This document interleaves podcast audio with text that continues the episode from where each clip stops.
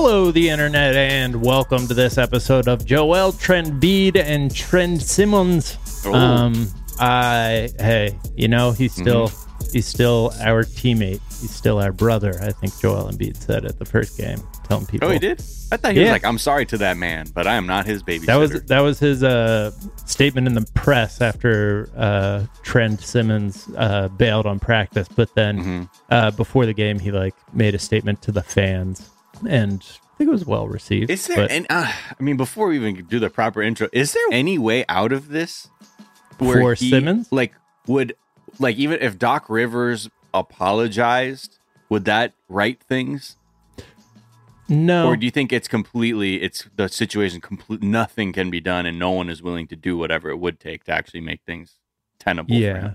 I think it's probably unsalvageable. I think Uh. there's probably some mental things in place that are going to make it hard for him to like ever play for the Sixers again. Like because I like try just I'm just trying to imagine like how fans would react to him being in the game, which Right. would all, would make a delicate situation al- already like way worse. Um, Right. I think yeah, they're just gonna move forward and- yeah. Yeah. Anyways, I'm Jack and you're Miles, and I these am. are some things that are trending. Yep. You know, we've been Miles and I, in addition to being sports fans, we're also uh, billionaire fans, and Yeah. Yeah, You know, Yeah. Uh, I wrote for I root for uh, Jeff Bezos, and uh, Miles roots for Elon, Elon Musk. Musk and Daddy. uh, man, I am bummed today because uh, looks like Elon's taking the upper hand. You know what Oh, I'm yeah. saying here? He- this- people are saying he might be the first trillionaire. If that happens, we have to march on his prop. Like we have to go to his house with pitchforks. Yeah, like we yeah, yeah. can't. There's no way we can let. Anyway, because of SpaceX, they're saying because of that and the way that company's evolving, he is on track to be the first trillionaire. Yeah, he's Um, already a quarter of the way there. He's 229 billion USD. big. Um, billion. so yeah, I. wow, isn't this so cool? it's so fun to just like track and be like, oh my gosh, he's really gonna do it. Um, He's gonna be a trilly boy. Yeah. Oh, God. What what a world we're living in. And then it'll be like, I'm gonna make a very generous donation of one million dollars. Did he really? no, but I mean like But, that's how like, these yeah, people yeah. move. Because like for poor people, that's like that's like the most you'll even make in your life, fool. that's Yeah. like a penny, literally a penny to me. Right. Um but people who aspire to be like millionaires and billionaires like talk quote him like he is Socrates. Like the yeah, I mean if, if I heard yeah. Elon Musk say this really cool thing actually. Um it's just like all right, I'm gonna jump out of my car while it's moving just to get out of this Zoom call. Um, get me out of here, mister.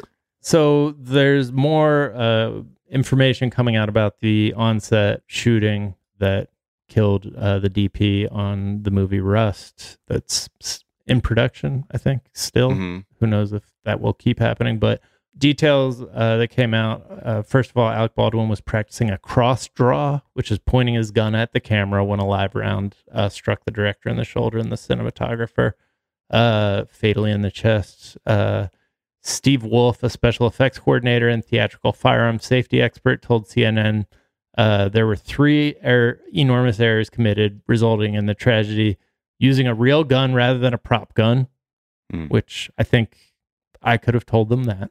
Yeah. Uh, having a live round in the gun uh, and having I'm people sorry. stand. So that's that's okay. I'm, I'm not trying to be flippant, but okay, go on. Having a right, not having Yes. a real bullet and having people real gun. stand behind the camera in the line of fire. So like this is not groundbreaking um news. The the thing that I I did find pretty revealing is there was another report that was an interview not with an outs- outside expert but with somebody who was an actor on the movie um and they talked about how they like feared for their life like even before any of this happened because they were using real guns with blanks but that's like they, there's a reason that that is not the normal practice um the actor said everyone on the camera crew was protected by shields and the camera was protected by a shield um the actor said noting that only the lens could be seen poking through protection So that made me question me being in front of the camera and sort of in between all that fire. Uh, Mhm. I actually did feel the blanks hitting my face and my body. I could feel the wind from the shotgun being discharged. He said, calling it terrifying production on a rushed schedule. Uh, it was heavy, it was strong, it was life threatening. It felt sur- too surreal. And Wow. I mean, that's it seems like that was those are the reports from the set is that the people who knew what they were doing, who were like union certified, like walked off the set because they were like, this is too dangerous. Right. They thought this was going to happen, and then it did. And Al Baldwin may end up being liable because he's a producer on the film. Unfortunate. I mean, yeah. Again, it's so preventable, and many. Yeah. It, it's like, why do you still need to use these guns? Like, I get for certain things, maybe you want to see the slide on a hand. You want to see shit blow back when you know Right. just for like some good slow mo shots. But there are there are props that can do that, and you can Yeah. add in everything else in post. Um. It's just cutting corners. It's the Yeah. same way that people like, get killed in on jobs all the time is cutting corners. But again, they uh, they got enough insurance to offset any Right. liability. Whereas it's called in capitalism a calculated risk. yeah, uh, exactly.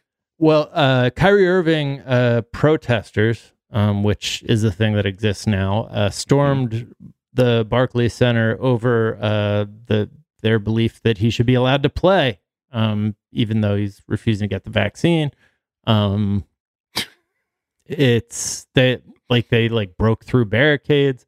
Um, this was all shortly before uh, tip off against the Hornets, which uh, the Nets, who are supposed to be one of the best teams in the league, if not the best team in the league, lost. Um, and yeah, I mean, when you listen to quotes from Kevin Durant, like the best player on the team, who you know is being asked, like, why, why, why do you guys, why, why do you guys look like you kind of suck right now? Right. Um, you know, he's just trying to talk around it and just, but it seems pretty frustrating. Uh, it seems like he's putting his teammates in a pretty frustrating situation, but where he's not putting white supremacists in a frustrating situation, they're they're having a blast. I mean, yeah, he's he's uh, one of Diamond and Silk's new heroes. So Yeah, cool, man. You know, you don't you can find your new fan base right there. I just let just stop talking about this dude. You know, Right. just Yeah. stop. It's it's not it, it's it doesn't further the conversation to say a rigid, ignorant person continues to be ignorant. yeah, Okay, yeah. you know, same shit with Chappelle's. I don't, I don't know what it was, a YouTube video or a, Oh yeah, he put on Twitter his IG video. stories where he's like, Yeah. "I'll meet with the trans community under my own conditions." You're like, please, just right. just stop talking. Just Right. don't don't worry about it. don't worry about it, man. Just just like you said, you like being Yeah. canceled, so just shut the fuck up and go do your own thing. Uh, all right, let's take a quick break. We'll be right back.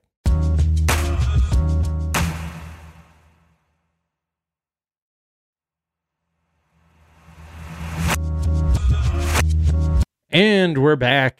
And the FBI is reporting that the year 2020 had the most reported hate crimes since 2001. The, that's the most hate crimes in the U.S. And it's not shocking. Uh, there was a 76% increase in anti Asian hate crimes, uh, although they make up a pretty small percentage of the 8,263 hate crimes reported in 2020, um, Hmm. which, you know, it should be noted is always a very small portion of what actually happens. But the 50% of the hate crimes were uh, crimes against black people, um, which, you know, that's not. wow, in 2020, Yeah, you believe it? anything happened that year? I Huh. remember. Um, People turning up uh, to Cape for white supremacy and that. Oh yeah, yeah, yeah, yeah. yeah. Mm-hmm, mm-hmm. Um, so that's you know that's the very real shit going on that I feel like is the consequence of these stories that I feel like people are tired of talking about, like with Trump and uh, police brutality, and it's just like yeah, but people are still, you know, be, being victimized by hate crimes, Yeah. uh, as a result of them. And LA is a huge uh, place for like Southern California, huge hotbed for anti-Asian racism. Uh, Yeah. in the- at the moment. So, I mean, it's not surprising. Just sadly, it's just it all seems to coincide with you know fear of a less white America in some instances. Not to say that all hate crimes are committed by white people because they're certainly not. Um, but I mean, you can just see like we're seeing the the angst of uh, a changing America being played out at like every level, from school boards to you know these increases in hate crimes. Yeah. Yeah, I mean the the communities that were seeing the fastest demographic changes, I think you talked about in a episode a month back, like had also some of the highest proportion of people who were at the January sixth insurrection. That and also coincides with like the how turned up school board meetings were. Right. You know, Yeah. like there was a like you know pretty pretty strong connection to changing demographics and the outrage you saw in some school board meetings with like critical race theory is making my neighbors not white. Right. Okay, huh? um this is kind of a, a cool love story. Japan's princess uh Mako. Mako. Mako, yeah, Japan's Princess Mako uh, is moving to a one bedroom New York apartment after marrying uh, a commoner, you know, Yeah. by uh, royal standards. Uh, so, four years after publicly announcing their engagement, um, Princess Mako has officially uh, married her college sweetheart, uh, and royal representatives filed the company's paperwork at a registry office in Tokyo on Tuesday morning. And then, like hours later, the newlyweds held a press conference uh, and basically said that they're um, going to renounce, she's going to renounce her crown or, you know, I, th- I think that maybe that she loses her title. she loses her title because she married a commoner. Um, Oh, So- the me- Japanese media were so fair to her. It was really, sure. really wonderful to see uh, them not be completely toxic and just, oh my god, it. It's funny because when sh I remember I was like a kid when she was born, and right. everyone like and I growing up, she's like, oh, look at the little princess and blah blah blah, and just sort of you know th- there was this very sanitized version, especially of just like in Japan, everything's so much about status that yeah, it was interesting to see like as this story like evolved. I'm like, oh shit, is she gonna do a, a full Harry? Like, is she actually gonna just advocate for herself and not kind of do the thing to just pay deference to her, you know, divine right of of royalty or whatever the fuck it is? Um, Right. so yeah, it, it was I I think like brave for her. She also like uh like she was gonna get a like a massive payout too, like over like a million dollars Yeah. for leaving the family, and she's like, nah, Turned it I'm down. good. Um, Yeah. because she's just like, I don't like how people are just scrutinizing this relationship. Like this is who I'm into, and the idea that it's like has to be someone that isn't a commoner is like absurd. So It's kind of Uh, cool. Just like her statements on just she's just very like straightforward like yeah you know the uh abuse that we suffered from the media like i'm still suffering from some of that. And Mhm. you know j- just like talks about it like a person would you know? Yeah, it's almost like a a human being caught in the body of like somebody who uh is part of this massive like institution where that's like not compatible with humanity. And yeah, I think that it's like one of those things where it's like, no, you're royalty, so you're not human, so don't express human needs or emotions. You should Right. be like, I love it, thank you. One Um, bedroom but that's not the apartment in. New York, though. I, I do I do want to see this one bedroom apartment. Uh, Yeah, I know, right? She's like, well, it's a massive loft in Right. Soho. Uh, it's it's pretty, but I mean, I don't know. I mean, I, I don't. Uh, clearly, she didn't grow up like a normal Japanese person, but you know, Japanese people are pretty good in small spaces. Like when you look at the apartments and stuff people live in, like it's the Yeah. housing culture isn't like how it is in the U.S., where it's like I need seventy foot ceilings yeah, and a media room. Like you, people get by on in you know small spaces, but I'm sure just for her being with her husband uh, Yeah. is probably like most normal human beings her first and foremost concern. Am I happy and with my partner? there you go. Yeah, Uh, and finally, Mo Brooks trending. Uh, this is just one of the great statements, uh, public statements that I've ever heard. Like one that Yeah. you would think uh, was pre-written, but um, seems It's- like it's just kind of somebody like squirming uh, as somebody asked them a question they weren't prepared for. Uh, absolutely. hit I mean, with Mo, it. Mo Brooks again. I believe he was wearing a bulletproof vest uh, on January sixth. Cool. just- because you know you never know.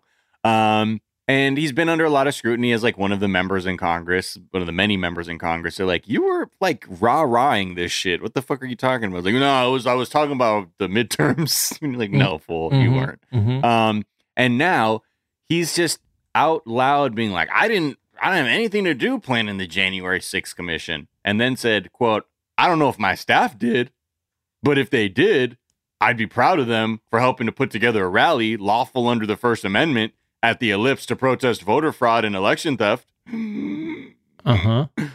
So that feels very much I'm getting ahead of a story where it's gonna I'm gonna I may be implicated in being an architect of the January 6th rally or maybe a you know provider of information. I don't know, but that that don't know why he need, you felt uh, compelled to say that, but The, I mean it's probably that Rolling Stone article because that has a lot of people um, looking at many of these members of Congress. I'm like, can we see your phone records? Like, were you FaceTiming people? Like, where you were? What's going on there? so the the Rolling Stone article doesn't have the names. Basically, it, it just says They the- do. No, they Oh, do. okay. It's like, Oh, it's like all the ones you talked about yesterday, like Mar- Marjorie Taylor Greene, Madison Cawthorn, Mo Brooks, Paul Right. Gosar, that whole crew. Yeah.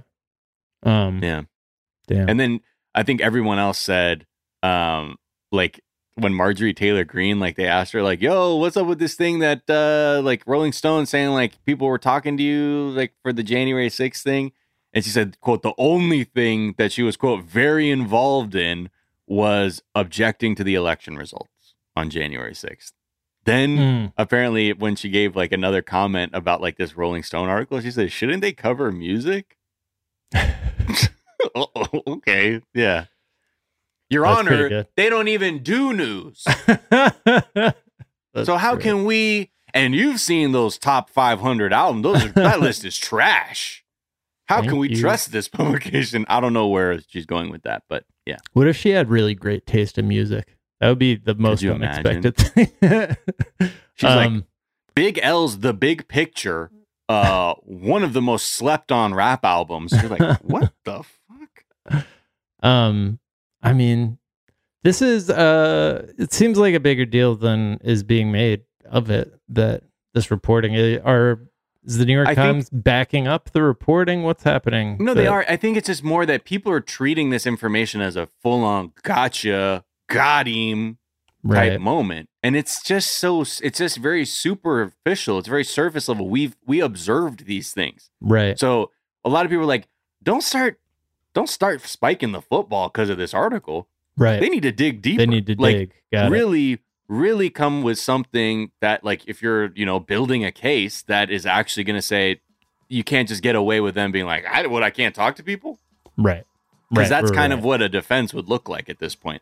It's Yeah. got to be like, well, why are you texting? Why is the why is the content of the text your location within the Capitol building or something like that? That's something a little bit, you know, uh, tangible that I think uh, The- will arise at a level where you can start saying things. But again, people are so, you know, rightfully stressed about of whether or not there's going to be any form of accountability or justice that like everything's like, okay now that that, that shouldn't isn't that enough The bulletproof vest is pretty pretty wild. Like that's um I like if you're showing up to work in a bulletproof at a peace vest. at a peaceful yeah, rally, peaceful right? rally. Yeah. Mhm. That's hell yeah, man.